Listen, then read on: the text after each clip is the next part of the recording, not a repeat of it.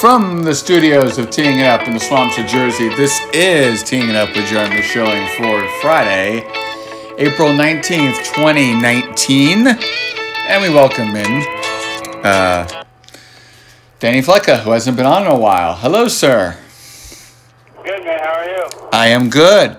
All right, we haven't had you on in a while, so let's go chronologically th- uh, through the order of some things here and, and get your uh, take on that. Number one, Virginia winning the national championship game, getting that game in controversial style, but I think it was a, a, a very clean block.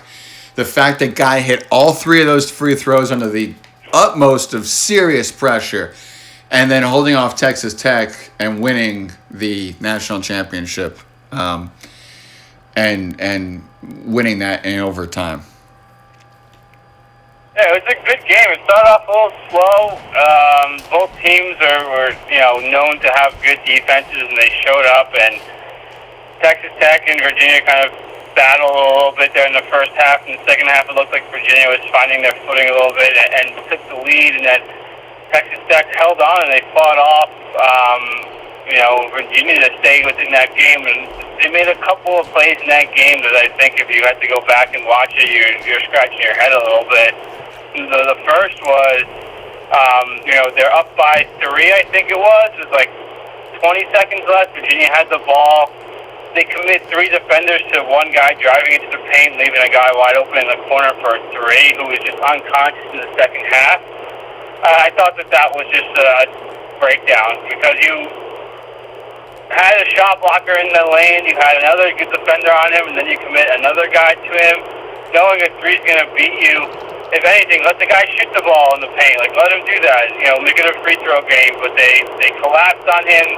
Let him have the open shot in the corner, and then he, he drained it. And then Virginia was able to take control in the second in the overtime period.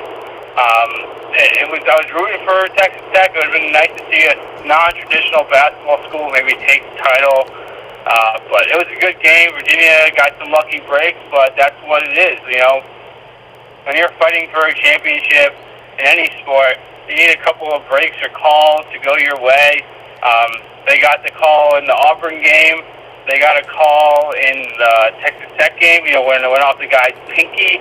Um, Yes. They got a couple of calls that went their way, but you know, just because a call goes their way doesn't mean that it means they're going to win. You know, you have to be able to execute after that. And Kyle Guy was able to hit those three free throws in the Auburn game, and they were able to make some clutch shots in the Texas Tech game that allowed them to win.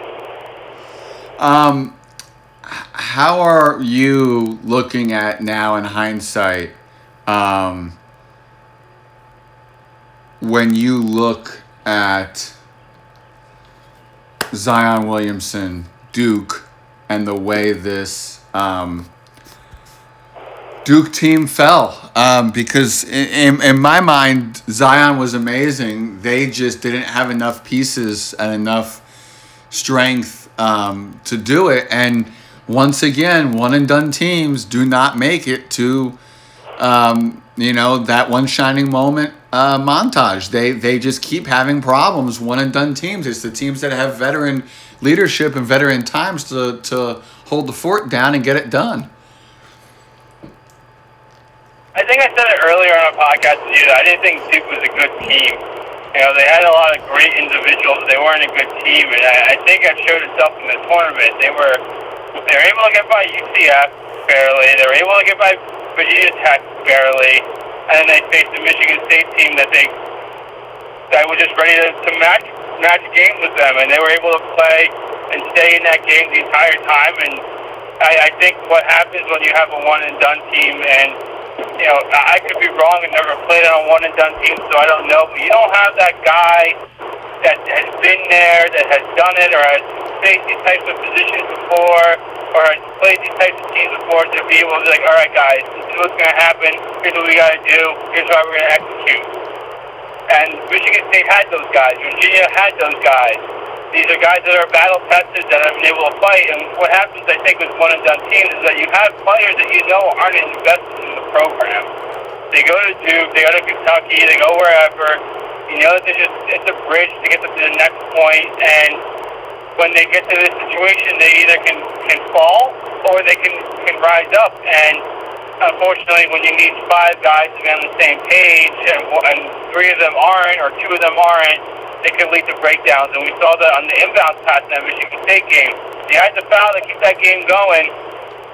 Completely whiffed on that. There was no backup behind that, and they run out the clock. So, you know, one and done teams I think are, are always going to feel the same type of uh, pressure to get things done because you know you only have one shot. Whereas you have a veteran team or a solid system in place, you can build off these tournaments and, and get to the next point, which is what we saw Virginia do. You know, they returned a lot of the same guys from that terrible loss against UMBC be able to rally behind each other, understand what it takes, and you know how precious this moment is for them, and they're able to get it done. So I that's the problem you're always going to face with a team that goes around one and done. Uh, you're just not going to have, I think, people at the end that are really invested in the opportunities they have in front of them because they know the next opportunity is the NBA. Do you think we are at the point where Zion becomes a groundbreaking changing change bleh, groundbreaking change in the NBA when he gets drafted? Hopefully by the by the Knicks. I think that's it. I think it depends on where he goes. If he goes to the Knicks and the Knicks can get, you know, Kevin Durant or Kyrie Irving or Kemba Walker or, or somebody else that can help him along the way, then yeah, I think he has that opportunity if he goes to a place like Chicago or Phoenix, I, I don't know if we're going to see the impact of him right away. But I, I think that if he's on the right in the right situation, it could be a, a, a franchise-altering pick. You know, if he goes to New York and they get Kevin Durant and Kyrie Irving like they want, they're looking at a team that is in last place in the East that all of a sudden is probably the fourth or fifth seed in the East and is going to build off of that. So it all depends on where he goes. I think he'll have success wherever he goes, but I don't know if he's going to be a LeBron James type of phenomenon unless he has an opportunity to play with players that can help him along the way. And you can argue that LeBron didn't have that. You know, he kind of built the Cavs up from the ground. But LeBron is a way different player than what Zion is, and I think you're only going to start to take that into consideration. LeBron it was a great passer, was a great shoot, was a pretty well defined shooter. Um, you know, he's six eight, six seven, whatever he is, power forward, shooting, you know, small forward. Zion's not his game isn't built like that. He's a in the box type player. He's gonna be a good rim protector. He's gonna be flashy around the hoop. He's gonna be able to take people one on one inside the arc, but he can't really stretch the, the defenders out to the three point line and unless he can build that into his game, it's going to be hard for him to be a player like LeBron.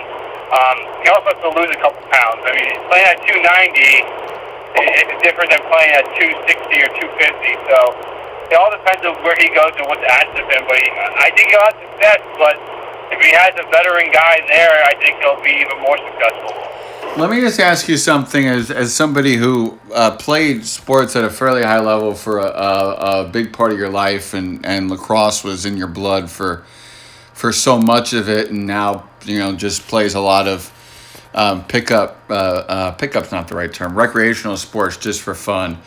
Can you tell when the kind of body you have is making a difference on the playing field? Yeah, I think you, as an athlete, you want to be able to tailor your training towards the type of player you want to be. You know, if you want to be uh, in the box type of player, or you know, like well, we'll use football for example. If you want to be a sideline to sideline linebacker or, or a cover safety, you're going to tailor your your workouts and your programs towards building up that speed, being agile, having quick feet uh, being able to, you know, change directions on a dime, etc. So you want your body to be able to do that. Overweight at that specific skill set, or if you're underweight at that specific skill set, that's when you you might you might be able to be successful, but you might not be able to hit your your peak, and you want to be able to do that. So your body definitely changes the way you're going to play. I mean, look at uh, you know, when we lose LeBron again, when he first came into the league, he wasn't that big. He packed on some weight, and he was able then to bring his game down low. He was able to stretch the defenders out, and he was able to take it to the hole whenever he wanted. If he was built like Giannis, at his height, he probably wouldn't have been able to have that type of game or that type of impact. So, you know, the body that you have definitely dictates the type of game you're going to have, but you can always tailor yourself to, the game that you want to have based off of your, your habits. And for Zion, for example, he's 19 years old. He has a lot of time to either rectify whatever issues he thinks he has or grow on the skill set that he has and becoming more defined, you know, from a physique standpoint, better ball handling, uh, you know, better shooter. Or he can go the other way. He can be like, I'm going to change the game and be a, go back to the old school, low, low post, high pick and roll type player that's going to take it to the hole, get 15 rebounds a game, four block shots. So you know, it, it all depends on which way you want to go as a player. But I think it's important as a player to realize what it is you want to be, figure out how you're going to get there, and then go from there. Because you can't be 180 pounds, you know, low post player in, in the NBA. Same thing. You can't be 290 pound linebacker and run sideline to sideline. So you, you got to be able to, to figure out what it is that best suits you, and then build your game off of that. Talking to Danny Flecker here on Teeing It Up with Jeremy Schilling. All right, so um, we are now going to just go through a whole bunch of things that's happened, uh, or continue to go through a whole bunch of things that's happened since we last spoke. Uh, speaking of uh, training in the locker room, Sterling Shepard will continue doing that as a member of the New York Giants. Your thoughts on that? I, I like I like Sterling Shepard. I thought he would be somebody that they had to figure out what they wanted to do with him. Uh, he became even more important after they got rid of Odell. You know, my, my concern with the Giants is not not the contract they gave him, is that they have three wide receivers, and one of them's not even on a team that they're paying, and they're all kind of the same, right? Like Odell was 5'10", Shepard's 5'9", Tate's 5'10", they're all kind of the same. They're all intermediate uh, players. You know, Odell obviously is a different breed of, of a wide receiver, but Tate and Shepard are very similar skill sets. Um, over the middle, run after catch type players. And, you know, my guess is that they want to tailor their team towards what is now Eli Manning. But what happens if they draft somebody that wants to be wants to throw the ball down the field? Then what? So my, my concern isn't necessarily the money they gave him because I think he's a great ancillary piece to their offense. It's that everybody's kind of the same. Now, what happens when that doesn't work? You know, what are you going to be able to do? So um, that, that's my biggest issue. And then on top of that, you have $60 million you're paying the wide receivers, and 20 of that to a guy who's going to be playing for another team. Um, we now move on to the Seahawks, who signed – Russell Wilson and made him the richest player in NFL history. Your thoughts on that deal? It had to get it done, right? If you're Seattle, you yep. don't want this lingering. It was really interesting reading some of the stuff that was coming out about these negotiations. How like Russell Wilson wanted basically like an escalator in his contract due to the salary cap, which would have been game changing probably. Um, you know, if, if you have five percent added on every single year based off of the con, based off of the salary cap, you know, you go from having 20 million this year, 25 million next year, 30 million, whatever, the next, the following year. It was uh, an interesting way to uh, approach negotiations, one we've never seen before. Uh, but he got what, 70 million dollar signing bonus. Um, 65, I think it was, but something like that, yeah. Yeah, got an exorbitant amount in signing bonus and a lot of money guaranteed. And if you're the Seahawks, you have to, you have to, you have to build around Russell Wilson because he's your best player. He's a dynamic playmaker. He's a unique player in that league. And if they were to not sign him, they'd have to go through the franchise stuff in the next two years. It would have been a big headache for them. And it kind of feels like they've stabilized that franchise after the in a boom era. So now you can kind of build off of what you have. And he's still young. He's still in his prime. And they had a good team last year. If they make a couple of right moves here in the draft, they could take the next step. So um, I, I think it was the right move. It's good for him. It's good for that team, and um, they've proven they can find people in the draft that can fit the system and the style that they play.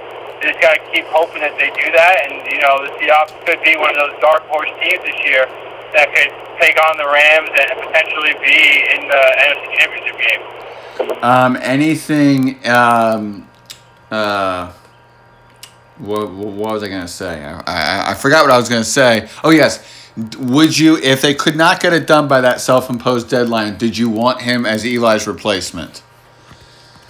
In a heartbeat. Are you kidding me? I mean, yeah. I mean, it's a situation where yeah, you're probably tying up a ton of money to a guy, but if, if you're looking to go in a, in a different direction and to really reinvigorate a fan base and a market, uh, Russell Wilson would not have been a terrible choice. He's a he's a good player. He knows what he's doing.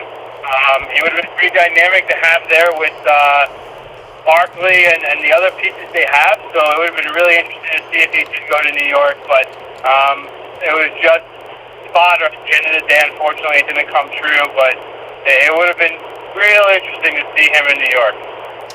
Um, my sincere thanks to Saquon Barkley for uh, being the inspiration and motivational force but behind Tiger Woods' caddy, Joe LaCava. Uh, um, Joey wore a Saquon Barkley shirt underneath his caddy vest on Sunday at the Masters, and Nike got wind of this. They got in contact with Joey. Um, uh, sorry, got in contact with Saquon. Uh, Saquon uh, was excited about it, and uh, Nike came back to Joey looking for his address so that Saquon Barkley could send him some stuff. So, uh, good on Saquon Barkley, and thank you on behalf of all of us golf fans in the world. That's pretty cool. I did not know that. So I mean, Saquon just doing things left and right. um, Joey is a huge New York sports fan. He wore a, a Rangers T-shirt on on Friday, and he always wears uh, his his his yardage book is contained within this holder that is the Giants logo and the stickers from their four Super Bowl uh, um, wins. So it's the logo of that Super Bowl, you know, the official logo which you see everywhere. Um, he has them. St- uh, the, the, he has those as stickers out um, on each corner, all four uh, of his yardage book. So he's he is a a uh, big time New York sports fan, big time Giant support fan, and he's become friends with Chris Mara, um, who's the senior vice president of uh, player personnel for the Giants. So yeah it runs deep when it comes to Joe LaCava and his love of the of of the uh, uh, Giants. I, I, I mean, I feel his pain though. It's not. It hasn't been good the last couple of years. All right, what did you think when you saw the schedule? I thought the schedule was, you know, at the end of the day with these schedules, it's not really, you know, what's uh, going to be what games are going to be on the schedule. You kind of know with the rotation, you know, what it is. You know, I knew that they had the Jets, Bills, Dolphins, and Pats, and I knew that they had, um, what's the other division that they're playing? Um, the NFC South, right? So, no, they're not playing NFC South. They're playing, I, I can't remember off the top of my head who they're playing in the NFC, but, um, I knew they were playing. It was just a matter of how it was going to line up, you know, what the order was going to be. And as usual, they, they open up against Dallas, albeit not on a Sunday night. Um, but they're in Dallas for the fifth time in seven years on opening day. Um, they have three primetime games. You know, they have the Eagles, the Pats on a Thursday night, which they'll probably get their asses kicked. And um, uh, Cowboys, I think they have on a Monday night. You were looking for the NFC North, uh, Danny. We're talking to uh, Danny Flecka, by the way, here on uh, on uh, teeing it up. It is the NFC North. That's what you were looking yeah, so for. They have, uh, I think their schedule right now on paper is about as good as it's going to be. I, I, their opening is nice. They, they have some winnable games there, depending again how all things shake out. They have a rough stretch a little bit with the Packers, Bears, and Eagles towards the end of the year. Uh, you know, never playing. They just can't beat um, the, the Eagles, so it's gonna be a tough game for them. Watch that trap game against Miami on December fifteenth. Watch that. The watch that trap game. Yeah. So I mean, it, it all depends on how they perform. There's a good chance they could be five and five, or they could be one and nine. Um, we'll see. I, I don't. I don't put a lot of stock into this stuff because right now everybody's healthy. We haven't seen anybody play. these, teams are all just projections, and you know you're, you're hoping that it goes the way you want it to go if you're the schedule makers. But from a Giants perspective, you got to get your you got to go through this draft. Hope everybody that you have on that team is healthy going into week one, and then see what happens. You know, funnier things have happened in the NFL, but quick glance, I, I'd say they're probably a six and ten team, five and eleven. Not any different than they were the last couple of years. Do you know that you play three of the four teams you play in the preseason during the regular season? Which is stupid. I mean, why would you want to do that? But it, their their preseason schedule is usually the same, right? They're playing. Yes, yeah, it's because two games are locked in. Yeah. Yeah. So I mean, it, it is what it is. I mean, my, my concern with this team is, from a fan perspective, you if they don't draft a quarterback, do you suck to get a, a, a high pick next year, or do you want to see them win? And that's where I'm caught as as a fan because nothing they've done has been been on on plan. So I was joking around with one of my buddies the other day. You know, we were like saw one of the mock drafts, and then we heard some of Gettleman's comments yesterday, and my buddy said something to me, and I was like, you know what? The problem with them is that they've been too transparent. Even though they don't have a plan, they keep saying we're going to take the best player, we're going to do this, we're going to do that. How about you lie a little bit? like, say, yeah, we're going to grab a quarterback. We know Eli's on the last leg. Instead of that, you know, they keep doubling down on Eli Manning, and it's, it's a little frustrating from a fan perspective because uh, are you watching the same things I'm watching, or am, am I just that oblivious to, to what I'm seeing? So I'm caught in between. Do I want them to build a strong team and then let the chips fall where they may at quarterback, or do I want them to suck and then get a good quarterback next year and then build around them? We shall see how it all plays out, and we look forward to uh, going through this with you uh, either before the draft or right after the draft. Um, from a Jets perspective, I'm just I, I don't like the, having the Pats so early, weeks three and seven. I don't like the week four bye, although we get the mini bye later in the year with the Thursday night game. And uh, I'm just happy they're home week one with a one o'clock game because I will see y'all there at MetLife Stadium. yeah, I think I, I like the Jets schedule. You know, you see the Pats early as a uh, as a roadblock. I think it's actually the best time to play them would be the first couple weeks of the season when they themselves have admittedly said, you know, this is our preseason, the month of September. So I think the game at MetLife is always a tricky one for them. Uh, the Pats never play well down there against them, so if the Jets can get some kind of momentum, those games could be actually a lot more difficult than they than they might seem right now. Um, okay. Um, so here we are. It is May 19th, the year 2019. And I'm going to read some names to you. Are you ready? Yeah, let's go. Jordan Montgomery, Giancarlo Stanton, Miguel Andujar, Ben Heller, Didi, Gregorius, Luis Severino, Dellin Betances, Gary Sanchez, Aaron Hicks, Jacob. Uh, Jacoby Ellsbury, Greg Bird, Troy Tulowitzki. I'm probably leaving out a name. God, this Yankee team, they can't get off the injury schneid. What? When we were gonna record this last week, it was bad. Now it's really bad. Um, they're eight and ten. They're second in the AL East, but this is a patchwork team right now, and that's not pretty.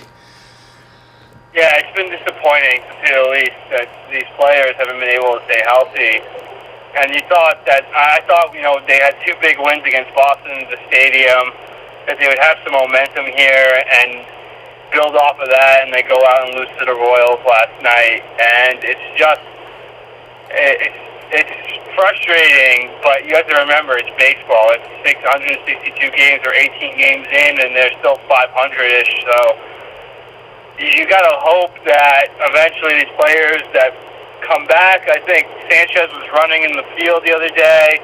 Um, so, you know, you hope to have him back soon. Dan should be back soon. Again, I, I'll accept Didi. I'll accept Jordan Montgomery.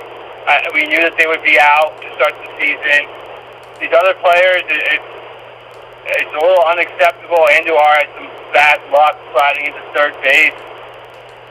Uh, Tulowitzki, we knew that was coming. Greg Bird, guy's made of glass. You know, you might as well chop off his feet at these point. At this point, you know, like what good is he to that team? There's always something with his foot. So, you know, th- those players. You know, it is what it is, but you got to hope that the big bats come back soon because even if they don't have the pitching right now, if they can generate offense and keep the team in the game by hitting home runs and getting on base, then they'll be able to, to squeak together something here. But if they don't have anybody in that lineup, then what are they? They're they're basically the Tampa Bay Rays, who have apparently been world beaters. They're what 14 and four right now, so. Uh, they need to figure out something quick, and they got to go on a little run here to go into May and start getting some momentum. Um, it's uh, it's not pretty uh, right now, and that's that's uh, not helping anyone's cause. I'm trying to find where you where you ranted at somebody. Um, I just can't find it right now.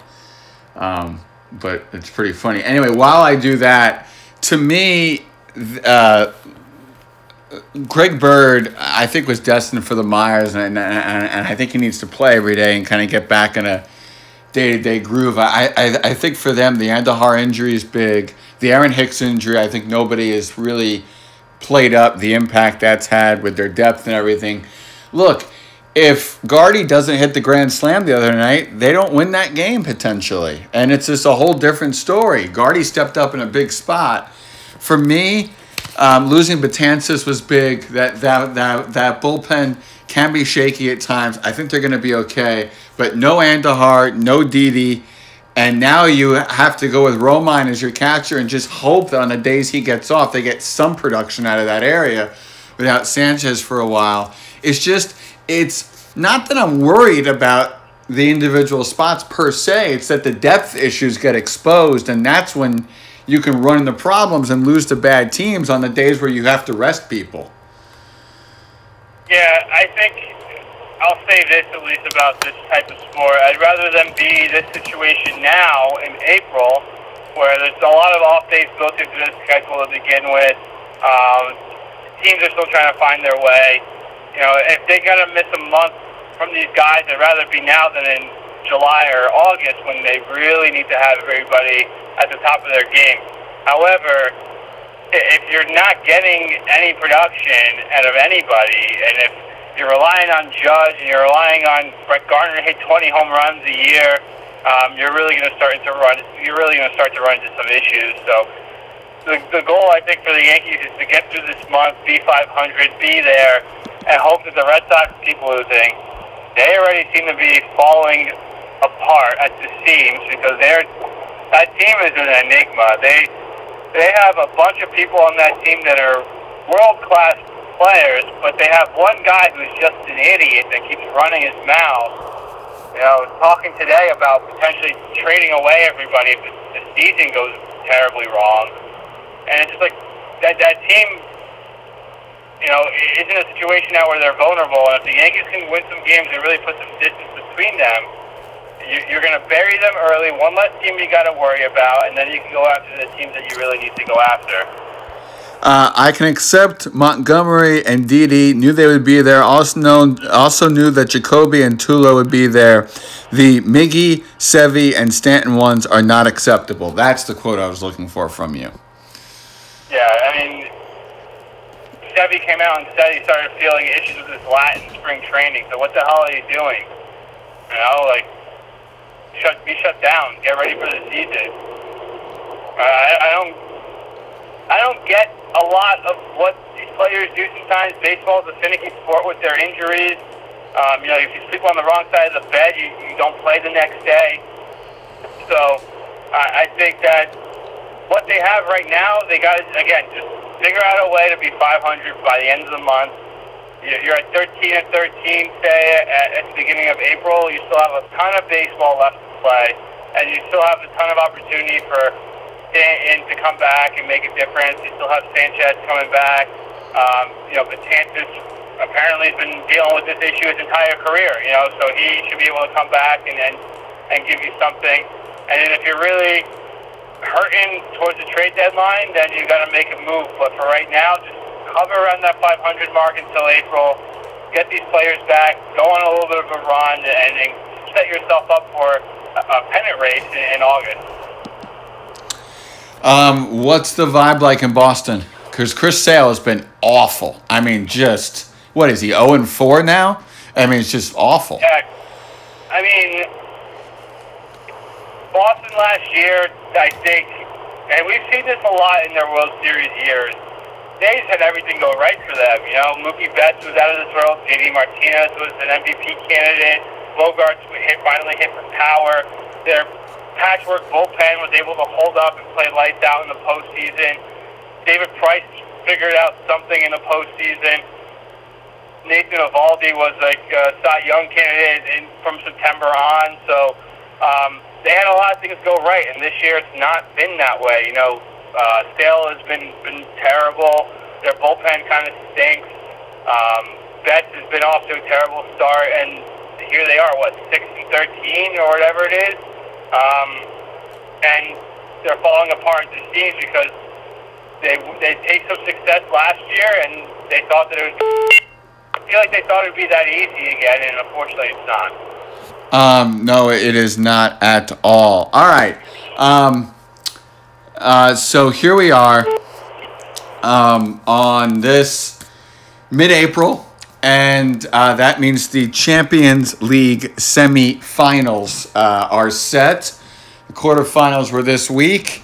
Wacky things happened. I'm not versed in this area. Go for it, Danny Flecka. We saw what Barcelona took care of business at home. I think we all saw that one coming, three nothing over Man U, very easy win for them. Liverpool took care of Porto again, very easy, three one. Um, they won. They moved on to Barcelona and Liverpool will be playing each other in the semis. The other side of the bracket, you saw uh, two stunners. You saw Ajax go into Italy and beat Juventus. You know, Juventus was up one nothing in the 35th minute gave the lead away. It was 1 1, all tied up on aggregate. So, you know, it was pretty much next goal win. And Ajax was able to get it and hold them off. And uh, it was a stunning result. You know, I didn't see that coming. I thought that they would, you know, park the bus. I thought that they would be able to, to do what they needed to do to advance, and they were not able to do that.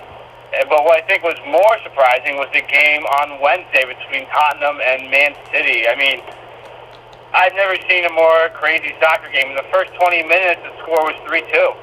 It was one nothing Man U. I mean Man City early. Tottenham came back, made it 1-1. Um, then Tottenham goes up 2-1, and then Man City comes roaring back with two more goals, and then Man City scores to make it 4-2, and they're through. They're through with that that that uh, that score right there. And in the 75th minute. Uh, Tottenham has the corner kick, goes off the guy's hip into the goal. They went to the VAR and they allowed the goal. And then Man City was pressing, pressing, pressing. Got a goal to make it 5-3. They went to review the goal again. It was deemed that he was offside, and it was the goal was taken off the board. So crazy game, unbelievable excitement, ups and downs, ebbs and flows two teams that play each other twice a year already to begin with in the league. Um, it was an incredible outcome for Tottenham. I think a really big win for them. They're out their best player, and they were able to get the result to move on and play uh, Ajax in the semifinals. Hopefully, they have Harry Kane back, but huge step for them. When you talk about like Premier League soccer, you always name the same teams, but Tottenham's always been that one London team that's like been on the edge of being something and with a new stadium and the ba- financial backing now, and then the money you're going to get from this tournament, this could be a, a team-changing moment for them. They could become, you know, if things go right, uh, a powerhouse now. Just given the situation that they're in, they just they do need some results here um, moving forward. You know, they have a big game on tomorrow against Man City again um, for the, in the league, but it was a amazing game from a purely neutral side. It was awesome to watch. Um, you know, that type of soccer, back and forth, back and forth. People complain that soccer has no excitement. This game had five goals in 20 minutes and had a, basically a buzzer beater goal happen that was taken off the board. So, um, great excitement. That's what the Champions League is, and it's uh, it's going to be an interesting. Um, draw in the second half. You know, you have two of the best teams remaining playing against each other, and two of the surprising teams playing against each other. So Um, we're going to see potentially a Cinderella story come come to life here if Ajax and Tottenham were able to get through and then potentially take on uh, Barcelona or Liverpool and, and win that trophy. Um, any thoughts on Tiger and, and, and the Masters, or, or have I just covered it through all my podcasts this week? I mean, from my perspective, you know, I was upset. I missed it. I didn't know that the weather was pushing up the start. Uh, I would have loved to have seen Tiger on the 18th and win that green jacket. Um, but what can you say? I mean, this guy has battled through adversity for the last 11 years, whether it be personal, professional, um, and for the sport of golf, I think it's probably the best thing that could have ever happened to them. You know, golf was going through uh, some changes the last couple of years where you thought that these young studs that were coming into play, like Rickie Fowler and Spieth and McIlroy and Justin Thomas would be the ones that would take the torch from Tiger, but no one really grabbed it.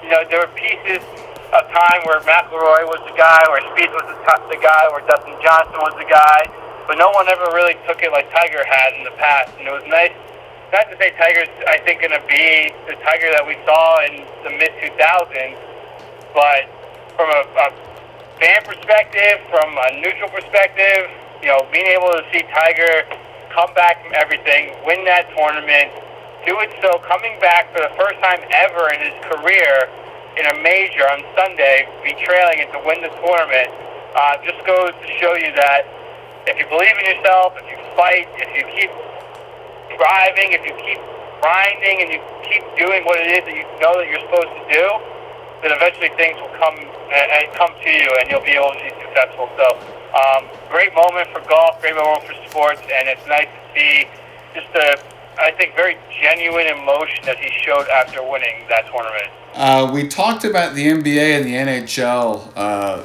well, not the NHL. We talked about the NBA off air. Is there anything you want to say about that? Well, during this podcast, or are you podcasted out? I mean, NBA playoffs are what they are. Usually, the higher seeds advance. You get a couple of shock up uh, games here and there, but I think all the top seeds will advance. Um, I think I think the one top seed that might have some trouble is Denver. Know, San Antonio has played them kind of tough, and we know what Popovich is like in the playoffs.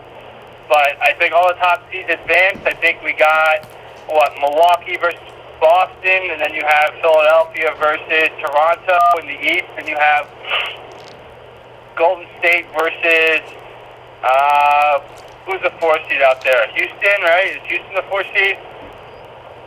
I think Houston's Houston. Excuse yeah, me, I was Houston's taking a drink, seed. something like that. Yeah, that sounds about right. And then you got Portland versus I think I think you'll see San Antonio upset uh, Denver, but uh, and you have Portland. I think will win that series against San Antonio. So um, I think it's going to be really chalk across the board. I, if there's one team I think that can throw a wrench into the whole thing. It might be the Celtics, but even they don't give me that type of confidence in the East to, to maybe take down Milwaukee and then possibly Toronto or Philadelphia again. The uh, four is Oh. Houston out west.